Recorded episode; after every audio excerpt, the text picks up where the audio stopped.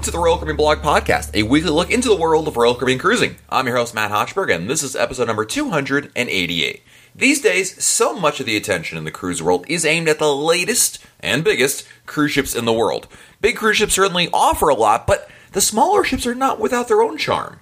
In fact, I want to share some of the really cool things that only a smaller Royal Caribbean ship can offer. It's a countdown of the top five features only found on a smaller Royal Caribbean ship. Here we go. Royal Caribbean's fleet of ships offer a truly impressive array of options to consider. There's over 20 some odd ships in the fleet, and they go to all different places all around the world, and they do come in various sizes. And, you know, I'm very guilty as much as anybody of talking and putting a lot of attention towards the bigger ships in the fleet. In fact, Royal Caribbean's fleet has been getting progressively bigger for a number of years. And when we say bigger, we mean the ship size is bigger, right? Bigger ships, bigger offerings, new features on there. Look, it's going to garner attention. It's going to get a lot of people interested in cruising, and there's a reason why it gets so much attention. But inevitably, at some point, people start looking at the other ships in the fleet. Now, if you're new to cruising, you may be like myself. When I first started cruising, I was like, oh man, I want to go on the big ships. I remember, you know, we started cruising with the Royal Caribbean because of Oasis of the Seas, right? And then we tried out the Freedom class and some other Oasis class ships, you know, and then later on, we're like, hmm, maybe we should try some of those smaller ships as well. And I think inevitably, as you cruise, you start to say, hmm, maybe there is something more to those other ships in the fleet. And we talk about the smaller ships. Obviously, it's a relative term, but we're talking about Royal Caribbean's Radiance class ships, its Vision class ships, and Majesty of the Seas and Empress of the Seas. These are the subcategory of Royal Caribbean ships that are definitely smaller, relatively speaking, to the other ships in the fleet, and they're almost a, a kind of a dinosaur. I hate to say it like that. I hate to call them a dying breed, but the way that Royal Caribbean International is going, it's definitely towards bigger ships, and certainly we have no reason to believe at any time soon they're going to build anything smaller than a 4,000 passenger ship you know the it, this is a larger discussion that we can get into some other time of you know kind of the strategy and some of the other things there uh, certainly in my opinion i feel like they're differentiating royal caribbean from uh, celebrity cruises their sister brand even azamara cruisers and, and silver seas in the way that I feel like Royal Caribbean said, you know what, if you want to go on a really small ship or a ship less than about 3,000 passengers and you want a new ship for that matter, you're going on Celebrity or Azamara or Silversea. Uh, by the same token, if you want to go on the bigger ships, you're going to be going on Royal Caribbean. It's kind of like, to me, the auto industry, where, you know, you'll have like, you know, Ram trucks, right? From Dodge, the Chrysler Corporation, right? Ram and Dodge built the pickup trucks, and then you have Chrysler brand who makes the sedans, and you know you kind of have that more of a diversification, but more specialization as well when it comes to that. And I think cruise lines are kind of moving in that direction. Certainly, Royal Caribbean is, but that's a discussion for a different day. Because today I want to talk about the top five things you can only do on a smaller Royal Caribbean ship. And these are things that definitely stand out to me as important things. Now, I did not include in this list. We have to give an honorable mention to the fact that, well, smaller ships can get into certain ports that bigger ships cannot. That's a straight out fact. And when you look at the the what smaller ships offer, you know this it's a reason why first and foremost I think they remain in Royal Caribbean's fleet to this day. There are certain ports in the world in which you're not ever going to get an Oasis class ship, a Freedom class ship, a Quantum class ship in there. It's just physically impossible for a variety of reasons. Either the port won't expand their facilities, perhaps the harbor itself is too small, whatever. Who knows? But the point is, is that for the foreseeable future, that's still going to be the case. It's not going to change. And that's probably a number one reason why you still see some of these uh, ships available out there that go to these different ports because it allows Royal Caribbean to offer a much greater itinerary variation in, in the choice, the differences and things you can go to. So that's definitely number one. But uh, I wanted to make sure that was very clear because that definitely is something you only do on a smaller Royal Caribbean ship. But let's start off with our list. I don't have this in any particular order, but we're going to just jump into one that kind of lends itself right towards the honorable mention I just said, which is only on Royal Caribbean smaller ships can you go to Cuba. That's right. Only two Royal Caribbean ships offer cruises to Cuba. That would be Empress of the Seas and Majesty of the Seas. They're uh, not only Royal Caribbean's two smallest ships, they're also their oldest ships. And you know, age and size is something that doesn't necessarily make or break a cruise experience. I'm the first to admit that. I think that they offer different experiences in the same way let's go back to my car analogy here, that if you drive a pickup truck or you drive a sedan, they're both automobiles, they're both going to get you from point A to point B, but they offer somewhat of a different experience. Certainly the, you know, the in vehicle experience is different in a in a pickup truck than it is in a in a, you know, sedan or an SUV for that matter. And you know, that's kind of what cruising on a small ship is. But going to Cuba, Cuba is a is a obviously a, a, port or a couple ports in Cuba, I should say, that have opened up fairly recently to Royal Caribbean and to other major market American cruise lines. And by its nature, Cuba's ports cannot handle large ships. So for the foreseeable future, and certainly for the near future, there's no opportunity for those bigger ships to get in there. Perhaps, you know, five, ten years down the line, we'll see that change. But if you're looking to go to, to Cuba on a, on a Royal Caribbean cruise anytime in the next easily five years, you're going on a smaller ship. There's no question in my mind about it. I think when you can get a Radiance class ship in there, that'd be a pretty big accomplishment, no pun intended. But for the foreseeable future, that's the way to go there. And Cuba is an amazing experience. We've talked about Cuba on this podcast a couple different times, and I tell people all the time, you have to get out there. And I certainly took my sweet time getting over there myself, but I'm telling you, learn from my mistake get out to Cuba. It is amazing. It is not like every other Caribbean port. You may say to yourself, I've been to San Juan, Puerto Rico. I've been to other Caribbean ports. How much different could it be? I'm telling you, it is a completely different ballgame over there. So going to Cuba, if you want to get there, you're going on smaller Royal Caribbean ships. Number two, uh, you actually see, there's actually a dedicated movie theater on Royal Caribbean's Radiance class. Yeah, did you know that? Because on all Royal Caribbean ships, they'll show movies. You'll see movies oftentimes shown in public venues, maybe by the pool, perhaps in the Royal Theater. But on the Radiance class ships, they actually have a dedicated movie theater. It's got stadium seating, it's got a decent sized screen. It's not like your megaplex you see at home, don't get me wrong, but the movie theater on the Radiance class is the closest thing you're going to get to that that real movie experience. When you see it in the you know by the pool or perhaps in the Royal Theater, it's not quite the same thing as seeing it in a theater, right? The acoustics of it, the visuals of it. Obviously, outside by the pool, you've got some sun glare. In the in the Royal Theater, you have some weird angles there as well. And I, again, it's not like you know the the greatest movie experience. But when it comes to if you're looking for that classic cinematic experience, the movie theater available on only Radiance class ships offers that dedicated venue to be able to see these movies, and it is a cool thing. I mean, it's great for first of all for sea days, uh, you know, and, and rainy days. Great opportunity to go there. They show a lot of movies. Actually, I was fairly impressed by the variety of films shown in the movie theater, and I would tell you that uh, what I like about it the most is not even the the variety, but it's that it's the I don't know something about maybe the stadium seating or the fact that it just feels like you know you go to a movie theater at home, you, they all have no matter which one you're talking about, it is that classic dark kind of enclosed area. There's not a whole lot of you know distractions on your left or the right. So for focusing on a movie, if you really want to follow the plot along, certainly for a film you've never seen before, I think seeing in a movie theater is, is a big deal. And again, you can only do that and have that true movie theater experience on a Radiance class ship. My next one, I try to think of a of a nice way of putting it, but I, I'm calling this weird dining options are only available on smaller Royal Caribbean ships. And uh, forgive the title, but there's a lot of dining nuances that only exist on smaller Royal Caribbean ships. What do I mean by that? Well, let's start with some options here.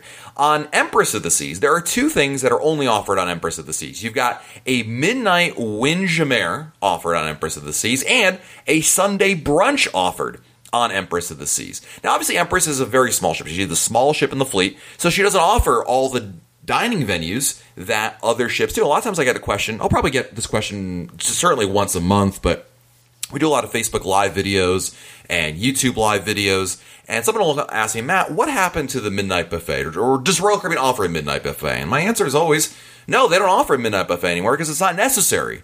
Midnight buffets were a, th- a, thing in the cruise industry back when there was like only one place to eat on the ship, which was like the main dining room. So obviously, at a certain point in the evening, people would get hungry, and so the cruise lines would offer a midnight buffet. But these days, there's so many different choices, so many different venues to go to to eat throughout the day and night that they don't need to offer a midnight buffet. But on Empress of the Sea, since it's kind of a throwback to the old style of cruising, or older style, maybe not the oldest, but certainly not Titanic we're talking. But anyway, uh, Empress of the Seas does offer a midnight windjammer option to have, be able to go there, because on most ships in Royal Caribbean's fleet, the windjammer shuts down about 9, 9.30 or so, and after that, you have, you have to fall back on other choices, but you have that there. And also on Empress of the Seas, they have a, something they call the Sunday brunch, which is not necessarily offered on Sundays, but it's offered basically on their sea days. It's kind of like a it's you know it's it's a nicer it's a brunch essentially, but it's only offered on Empress. There's complimentary mimosas uh, there as well. It's kind of a neat little option there.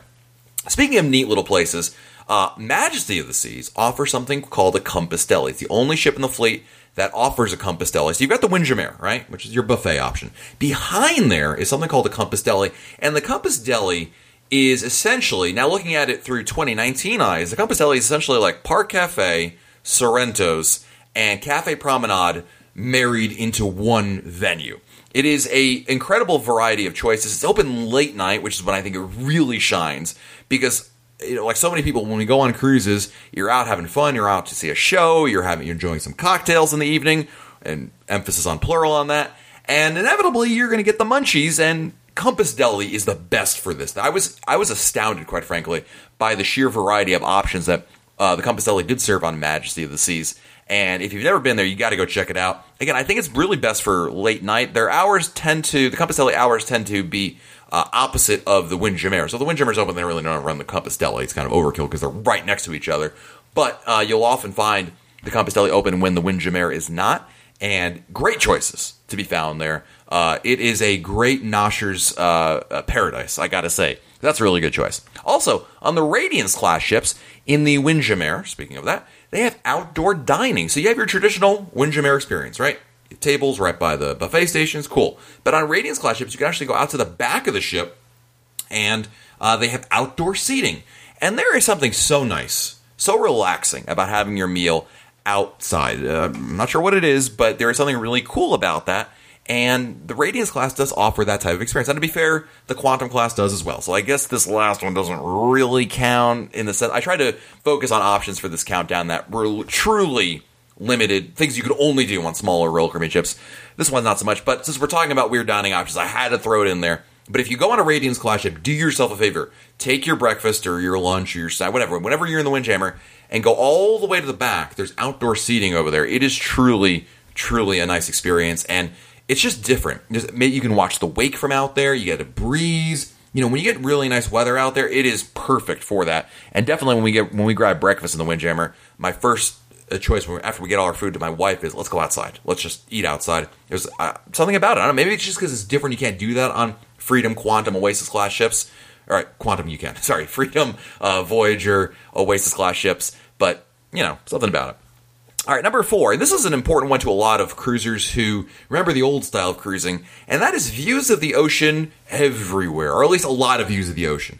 As cruise ships have gotten bigger and larger, uh, and more impressive over the years, they've been more inward focusing rather than outward focusing. Because, of course, when cruise ships first started becoming a thing for people to go on for vacations, you know, it really was a, a ship in the ocean. And it was like, well, you know, you're going to different places, but, you know, you're out there to see the ocean. It's part of, think about like being on a sailboat, right? When you're on a sailboat, you see the ocean everywhere. Well, cruise ships were a lot back, you know, t- a couple decades ago, were all about that as well, about, you know, offering you views of the ocean everywhere because I think it was a, a, combination of being maybe a little more old school, but also I think that the design of cruise ships has changed since then. But anyway, these ships, the you know whether we're talking about the Radiance class ships, the Empress of the Seas, Majesty of the Seas, you know, uh, Vision class, they offer incredible views all over the place. My favorite is the classic example I always give is on the Radiance class. There's an entire elevator bank in the Centrum that you can just see nothing but outside. It, it the elevator is made out of glass.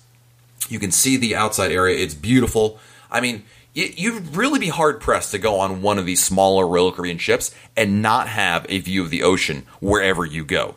And that to me is a really nice thing. I'm like I'm not the biggest, you know, focuser on the ocean. Like some people, you know, don't like having staterooms, balconies that don't face the ocean or people that's a complaint we often get uh, usually from Billy from cruisehabit.com about, you know, if you're going on an Oasis class ship, sure, it's great, but you can't see the ocean anywhere. And, yeah, it's, it's really hard to find. I don't really care personally. My wife disagrees with me. She likes the view of the oceans. But if you like having that view or perhaps having uh, the option and constant option to be able to see the water, uh, if that's important to you, then certainly the smaller Royal Caribbean ships really are the best at offering those type of experiences. Um, is something that really stands out. And I think if you, people who have come from starting out on smaller ships and then going to bigger ships will certainly be the first to voice that opinion. And I think even people who come from bigger ships first and then try the smaller ships will come to say, you know what, I didn't really think it would be a big deal or I didn't know what to expect from it, but it really is nice having that choice there. So, views of the ocean. And the last thing, or at least on my list, there's plenty more reasons to go on a smaller Caribbean ship, but my number one, or my number five, I guess we're up to five, right? Uh, thing to do on a smaller Royal Caribbean ship that you can only do on a smaller Royal Caribbean ship is pay a lot less for your cruise. Let's be honest, the smaller ships are also the older ships, and the way that Royal Caribbean's pricing works is generally speaking, the newer the ship, the higher the price is. So when a new cruise ship joins the fleet, like Symphony of the Seas or Spectrum of the Seas, which is about to join the fleet later this year, you're going you see premium pricing for that. I mean, look in in a microcosm, look at the price for Oasis of the Seas, the first Oasis class ship and the oldest Oasis class ship, versus Symphony or Harmony. You're going odds are, statistically speaking, you're going to be paying more for Harmony and Symphony than you will for Oasis, and that that pattern cascades down the fleet. So you'll pay more for Freedom class than you will for Voyager class, than you will for Radiance class, than you will for Vision class, than you will for Majesty and, and Empress, and and and that's okay. But the nice thing about going on these the smaller ships is you will oftentimes get a steal of a deal to go on them. And I, people always ask me, you know, is it worth it, Matt? Is is it a, is it a mistake? And I tell them, no, no, it's not a mistake at all. The value proposition of these smaller ships is truly incredible. I mean, I remember we went on last year for spring break. We did Rhapsody of the Seas, a Vision class ship and that was a seven night cruise. And we were looking at some options, but I mean, we saved, uh, we saved, I think, thousands in plural of dollars going on that cruise versus I think Oasis of the Seas for the exact same week, same amount of time. You know, it, it's incredible how much value you get. Not to mention some of the other benefits, like that honorable mention I started off this this episode with the going to different ports. Uh, it it really distinguishes itself. So yeah, you know, you're not going to have the flow rider or the or the or the um, you know zip line or or necessarily a full blown Broadway show on board, but you're paying a significant amount less to be able to enjoy the smaller ships. I think that really does stand out. So the value, if you're looking for the best value of these is, you want to pay you know the least amount of money but get the most out of your cruise. Uh, I, I really do believe the smaller ships are, are wonderful at that and you're going to be able to you're not compromising on the experience of course if you're saying look i need to have the flow rider well then you're kind of stuck and you got to go for the bigger ships but the point is is that these smaller ships really do offer uh, quite a bit to be able to see and do there and the value again if you look at the if you if you're like anything like me and you're trying to plan your next cruise vacation you probably start with a spreadsheet right you're or some sort of jotting down a piece of paper and you start pricing out okay this sailing is this much the sailing is that much the sailing is that much and it's oftentimes when you look at you know, sailings on a Rhapsody, on a Brilliance, on a Grandeur of the Seas, on a Majesty of the Seas. You look at the price of those, and then you look right down the sheet at an Oasis, at a Freedom, at a Navigator. You know, for the same amount of nights, you're like, ooh, wait, that's that's, that's a big difference right there. And you know, then you start playing that game of okay, well, how important are these other things to me? But the bottom line is the value is incredible. So, like I said, you're going to pay a lot less for those uh, smaller Royal Caribbean ships. So you know, there you go. There's just some good, five good reasons to give it a try. And like I said, if you're new to cruising, or you're new to Royal Caribbean, and you've been mostly going on the bigger, newer ships, that's okay. And I think that there's nothing, there's, you shouldn't rush necessarily to go to the smaller ships just for the sake of it. But at some point, I think you're going to start thinking about it because inevitably you'll see comments on, you know, like on the Royal Caribbean blog message boards or, you know, uh, on Facebook, people saying, you know, some things or alluding to some of the benefits of the smaller class, smaller ships. You might say to yourself, hmm, maybe we should try that out. Well, here are five really good reasons why it makes sense to try a smaller Royal Caribbean ship.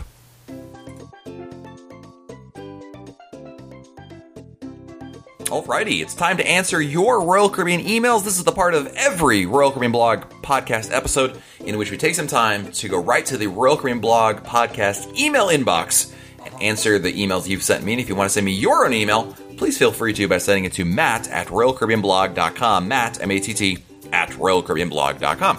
Our first email this week is from Kurt from Canada, who writes On a recent podcast, a Canadian wrote and said that Canadians could just walk off the ship with no visa when visiting Cuba. I'm concerned this might not be the case, and I suggest Canadians cruising to Cuba do their own research. Canadians are a trusting bunch and might take a random email as a carved in stone certainty. Although it's much easier to travel to Cuba for Canadians, I have never traveled to Cuba. Therefore, the following is based on secondhand information. Number one, friends who fly into Cuban resorts indicate the standard procedure to fill out a visa application on the plane as you're flying to Cuba. They said you do not have to pay for the visa directly, it's built into the cost of the flight. Number two, other friends are cruising to Cuba in February on match Seas. They called Royal Caribbean directly and were told they needed a visa. And number three, the Travel Canada website specifically indicates a visa is required. Love your podcast. Please up with great work regardless of the temperature here on Wednesdays. It's always gets a little bit warmer when I hear your weekly podcast. Kurt, thank you so much for the email and thank you for the pointing out those facts. And I'll go back to your number one point, which is that while you know it may be less stringent uh, to visit Cuba as a Canadian. The fact is, you still need a visa, and as you pointed out, the cost of the visa is built into the cost of the flight, which essentially is what Royal Caribbean does one way or another. So uh, it sounds like it's, it's a lot closer than than apart, Kurt. I think the difference just simply is technically speaking, as an American, you have to justify your visit more than Canadians who can just simply go and not have to justify it to anybody. Uh, next is an email from Chris who writes Hello, Matt. Love your podcast. It's inspired my family to leave Disney Cruise Line after 10 cruises and switch our Hawaii cruise to Ovation of the season in September. Will tenders be available 24 hours a day while we are overnight in Maui, or is there a set time that we have to get back on the ship? Thanks for all you do. Chris, uh, thank you so much for the email, dude. And I will tell you, first of all, I'm, I'm, I'm, honored, quite frankly, that you're you're willing to give Royal Caribbean a try here. In terms of the tendering and 24 hours, when your cruise ship is in any port for an extended period of time, the t- there is no curfew. There is no you need to be back on. They'll certainly let you know if there is, and they may indicate if there is a difference there with the tenders. Uh, you know, obviously Hawaii sailings are an outlier, Chris, uh, in the sense that they don't they don't happen very often. So it's not like we have a huge amount of sample data. Certainly, I haven't cruised that sailing. But my understanding, Chris, and I'm going to repeat it here, is that when your ship is in port and between when you're cleared by local authorities and your all aboard time, there will always be opportunities to embark and disembark the ship as you see fit freely. Certainly, when you're in Bermuda, which is a docked port, you're able to walk on, walk off the ship as much as you want during that time. So I have no reason to believe you can't uh, tender all the time. Maybe they'll have less tenders at 3 a.m. than they do at 3 p.m. That may be the case. Uh, but certainly, if anyone has any experience with this, and I'm wrong, because um, sometimes I am wrong, uh, feel free to send me an email and I'll brush it to the top of the list here if anything is different. So, Kurt, hopefully that answers your question there. Our next email is from uh, Jason Peterson, who says, I've been enjoying RoyalCaribbeanBlog.com and more recently been enjoying the live broadcast on social media and have been binging on the podcast episodes. You provide lots of great information for a seasoned Royal Caribbean cruiser. The info and forum you help you provide helps me enjoy the time between my cruises and look forward to the next one. My wife thinks I'm obsessed with cruising, but what's wrong with that? And maybe I have some FOMO regarding anything new and exciting with Royal Caribbean cruising. I'm enjoying everything so much that I recently became a Royal Caribbean Blog Insider member. Shameless plug, you're welcome. My wife and I went on our first cruise on Explorer the season 2002 when it was fairly new. We were hooked on cruising and Royal Caribbean. We've been on a total of 15 cruises, three on Freedom, our favorite ship, and all with Royal Caribbean except for one celebrity cruise. We are now Diamond members. Our kids are age 6 and 9 and love cruising as much as we do and frequently ask us, when is our next cruise? We're looking forward to our next cruise on Harmony this season, October. We're really excited to try our, out some of the features that weren't available on our Oasis of the Seas cruise. We have several friends and or family members joining us. I'm open to any tips for our next cruise. I do have some packing tips for your listeners. We found it useful to pack a shoe rack that you can hang on the outside of your bathroom door so it will be accessible and not clutter the closet floor. A small LED flashlight to hang from the hooks on the inside of the bathroom door can help to keep from waking other members of your cabin from the bathroom light during sleeping hours. A collapsible clothes hamper can help contain all the dirty clothes. I have heard about magnet hooks or clips to help dry swimsuits out, but they can also be used to hang a blanket to create some separation and privacy between the adults and kids' beds depending on the room setup. I hope you hope to join you on a group cruise in the future, second shameless plug, and look forward to meeting you at an Orlando area meetup. One last shameless plug for you, Matt. Jason, dude, thank you so much for all the shameless plugs and the great tips, by the way. I do agree about the collapsible hamper for clothes. That's a really good idea. My wife you buys I don't I don't think she buys one every cruise. I could be wrong on this, but she definitely has a collapsible cruise hamper that we bring on on sailings because before that, what we used to do is we designate one corner of the closet in our stateroom the dirty clothes pile. And you know, after a day or two, the cl- the dirty clothes pile becomes the dirty clothes pyramid, which becomes the dirty clothes area of the floor, and it just gets you know, it, it's a it's a big mess. Oh, clothes, right? You just quickly slam the closet door out of sight, out of mind. But to keep things a little more manageable, the clothes hampers really you can get them like at a dollar store. They're those ones that like you know, obviously if you just fold them, if you just fold the the hamper down, it can basically go almost flat. You just stick that in your bag and you're good to go. But then as soon as you undo it or open it up, it, it pops up. And I just explained what a collapsible clothes hamper is. Like people don't know what that means, but anyway, that works out really well. I have certainly heard about the the shoe rack idea. I have never personally prescribed to. I just I don't know that I have that much stuff that I always that I need uh, personally. But I think uh, maybe as my girls get older, and that may be more of a necessity. Certainly, the nice thing about what Jason is talking about here is it allows you to have more storage space. You know, for whatever. It could be t shirts, it could be hats, it could be other things you'd want to store that I can't think of off the top of my head. Things of that nature. So, Jason, thank you so much for the email and the shameless plugs and the great tips there. Love that. Next, we have an email from Scott Rominger, now Diamond member. Writes, Matt, I recently stumbled upon your show and enjoy it thoroughly. I think your listeners will find the following information valuable. On January 6th, my wife and I did a seven night cruise on the Caribbean, sailing on Allure of the Seas. We booked the cruise 60 days prior to sailing and were informed that no tables for two were available in the main dining room. Leaving three children at home for the first time, we wanted to avoid potential discomfort of being set up with others for dinner. As advised by Royal Caribbean, I downloaded the app and put in our reservation so that I could then view items available for purchase prior to boarding. The three night specialty dining package immediately caught my eye. This would guarantee us three date nights at a table for two. The package was $90, considerably less than $168 for the ultimate package. On all previous cruises, we had never done any specialty dining and were excited to try it out, but hesitant to go all in. Two weeks later, I was again on the app and saw the ultimate dining package had dropped to $152. So I added it to my cart but decided not to purchase it. I got an email from Royal Caribbean saying that I had some left items in my cart. I disregarded this as we had decided the three nights would be enough. About a month before the sailing, while on the app looking at excursions, I saw the ultimate dining package down to 126. I immediately purchased it for both of us as it was only $36 more than the three night package. After getting the purchase confirmation, I canceled the three nighter and was refunded the original $90. My theory is Royal Caribbean initially doesn't know precisely what kind of traveler anyone is. They have a standard price for the various offerings. After showing some interest in specialty dining, they by buying the three night package, they wanted to further incentivize me to go ultimate by offering a discount. When I did it, did buy it, the system then decided to enlarge the discount, inducing me to purchase. Do they uh, do they want to sell the ultimate dining package to everyone for 126? Probably not. Would they rather have 126 as opposed to potentially empty seats in the specialty dining venues with staff idle? Obviously, yes. My advice to people with bookings is to play around with the pre-cruise products available, especially the last month before sailing, up to a few days prior to the sailing. Most, if not all, items can be canceled. I'm guessing, like flights and cruise prices, all the changes are done with algorithms. The price I see may not be the price that you see, even if looking at the same product at the same time. I know this is long winded, but I've not heard this discussed on your show before as I wanted to share. P.S. My wife's phone blew up on day four because family and friends thought we were on Oasis, of the city's glad we weren't. Scott, really appreciate the email. Thank you. And I think the nature of what you're suggesting is a good idea. I don't know if you're alluding to or suggesting that by simply putting items in the cruise planner in your cart that you'll necessarily see better discounts if you don't buy it later on. I wouldn't go that far, but I do agree with what Scott said at the end of his email, which is that if you're uh, always check for prices, price changes, I should say, especially that last month before the cruise. I mean, you never know. And we often post on RoyalCaribbeanBlog.com anytime there is a, a cruise sale available in which there's a sale for pre cruise purchases. It happens about every four to six weeks or so. And what Scott experienced is fairly regular. I mean, the price changes all the time, and, and patterns will come and go. And Royal Caribbean will identify opportunities to, you know, offer in additional discounts as they see fit. It certainly, as Scott mentioned, the exact discount you will see will vary from ship to ship and sailing to sailing. So it's not to say that everybody gets the same price across the fleet. Far from it. Sometimes you'll see somebody say, "Hey, I just got a dining package." For like you know way cheaper than before, and other people look at the you know even the sailing after or the sailing before and be like, I'm not seeing that. It really has to do with, uh, based on my observations, it has to do with how Royal Caribbean is seeing where the pricing is going, where, who's buying what, right?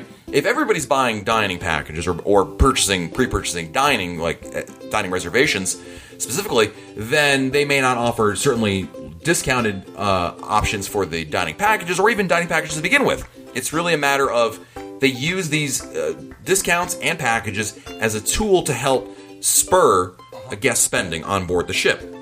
And, uh, you know, depending on your sailing and who's buying what and the length of your sailing and a variety of other factors, that will dictate really what kind of offerings you see and wh- at what discounts. So there's a little bit of the, uh, there's a little bit of math, there's a little bit of guessing involved, and a little bit of black magic as well. But the bottom line is, I think you should do, everyone should do what Scott says is, you know, as soon as you book a cruise, go on like Cruise Planner, check it out what's there. Now I'm to go one step further than what Scott said. If you know you want to buy something, be it a dining package, a drink package, a shore excursion, whatever, my advice is don't just put it in the cart because putting in the cart doesn't do anything in the sense of actually locking in that price. If you know you want to book something, book it, put the money down. Because if the price goes down, you can always cancel and rebook, just like Scott said. But if the price goes up, well, you've guarded against that potential issue, and it buys you time later on. Because as Scott also said, you can always cancel it later on before the sailing. So you've you've got that time. But my advice is definitely, if you know you want to get something, or you're pretty sure you want to get something, book it, lock in that price, not just putting in the cart, but actually booking it. And then later on, you have the option to always cancel it. So it, it just protects you against a price increase, but you're still allowing yourself to take advantage of a price decrease. So, Scott, thank you for the email. Really do appreciate the, the comments there. Very, very helpful stuff. Let's move on to our next question. It's from Trish. Writes, when I booked our cruise, Royal Caribbean was affiliated with DreamWorks, and it was a factor in choosing the line. I believe it was recently reported that this relationship will dissolve in April 2019, a month prior to our cruise. As a first time cruisers, this isn't going to stop our trip. However, do you know if Royal Caribbean is going to fill this gap? I know there's lots to do on the ship, but thought the DreamWorks characters would add fun for my kids. Trish, great question. And A, you are correct. Royal Caribbean is ending its relationship with DreamWorks. And second of all, yes, they are going to fill in the gaps. Um, we see this already with Symphony of the Seas. I was, I would have been more concerned about this, honestly, Trish, uh, except with the exception that we went on Symphony of the Seas with my kids in November. So this is prior to the announcement. And this is a ship that never had the DreamWorks experience, brand new ship, obviously. And I'll tell you that not having the DreamWorks experience was not a big deal. Would my kids have enjoyed, you know, seeing Shrek around the around the ship? Sure, of course. I, I don't deny that one bit. But there were still plenty of opportunities and options in there. In fact, I reached out to Royal Caribbean about this, and they indicated there's only one thing they can't reproduce after the DreamWorks experience uh, ends, and that is the the character meal option. There's no characters, hence there's no character meal, so you can't offer that. But everything else Adventure Ocean programming, movies, entertainment, you know, activities. These are all still going to be available. There's still going to be great programming for kids on board the ship. And Trish, I don't think there's anything to worry about, quite frankly. Um, you're still going to find your for your kids a lot of fun things to do on board. You're still going to be programming aimed at them. And I can tell you, at least from my family's experience, it really wasn't a big deal not having them on there. There'll still be parades. There'll still be you know plenty of going on uh, Forge Kids. So even as a first time cruiser, I know it's not exactly what you had in mind, but you know the DreamWorks experience was something. I, I talked about this when it first happened um, in, in, some of the posts and, and live videos I did on Facebook or on YouTube. I kind of said, you know, when Royal Caribbean signed the agreement with with DreamWorks back however many years ago, I think it was about 2010.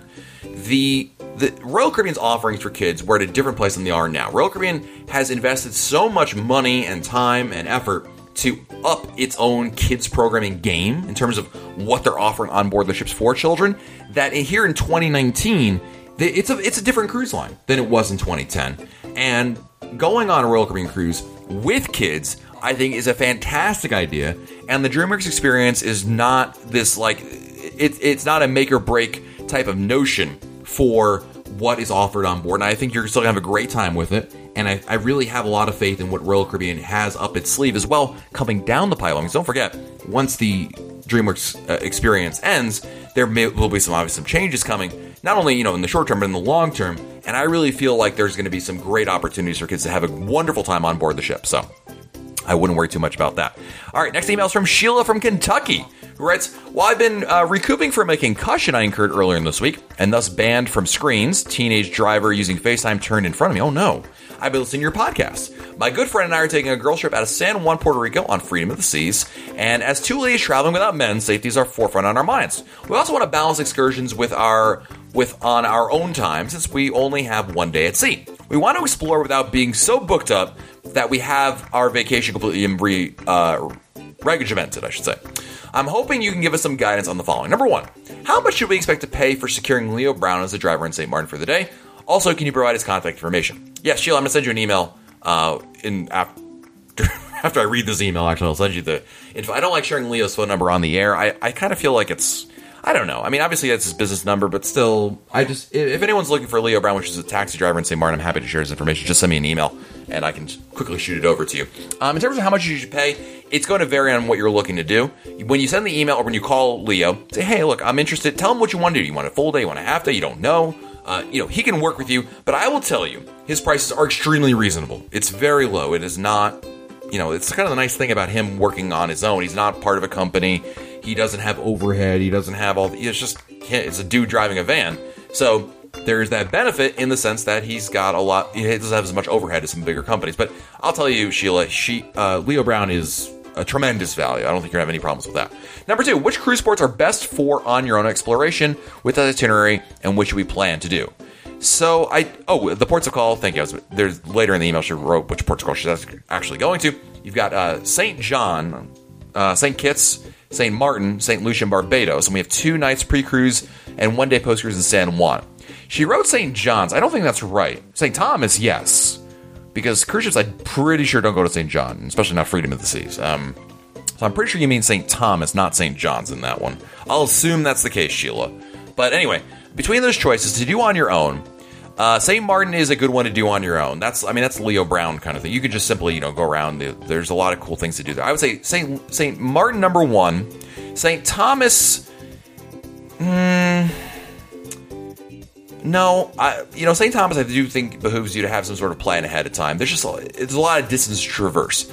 I would say St. Martin is definitely the easiest because St. Martin, if if nothing else, you can simply walk off the ship, go to downtown Philipsburg, which is the capital of the Dutch side, and do plenty of stuff on your own there. It's really easy to get around there, no problems at all. St. Lucia is a you need an excursion because where your cruise ship docks is not near where a lot of the things are in St. Lucia. It's yeah, you need a tour. No bet doubt about that. Barbados, you can get around with a cab to I forget the name of the capital city, but you can kind of get around on your own there. That'd probably be like a number two. St. Kitts and the rest really all need excursions. So I would say definitely San Juan you can do on your own. San Juan is the easiest by far. I forgot you're going out of San Juan. San Juan is the old San Juan. You don't need anything booked. You can just simply walk around old San Juan. It's really easy. I think you'll get the hang of it very, very quickly. And being obviously part of the United States, uh, Sheila, I think you'll be uh, perfectly feel perfectly safe over there. So there's my recommendations. And her last question: is thoughts are on fun but safety in San Juan.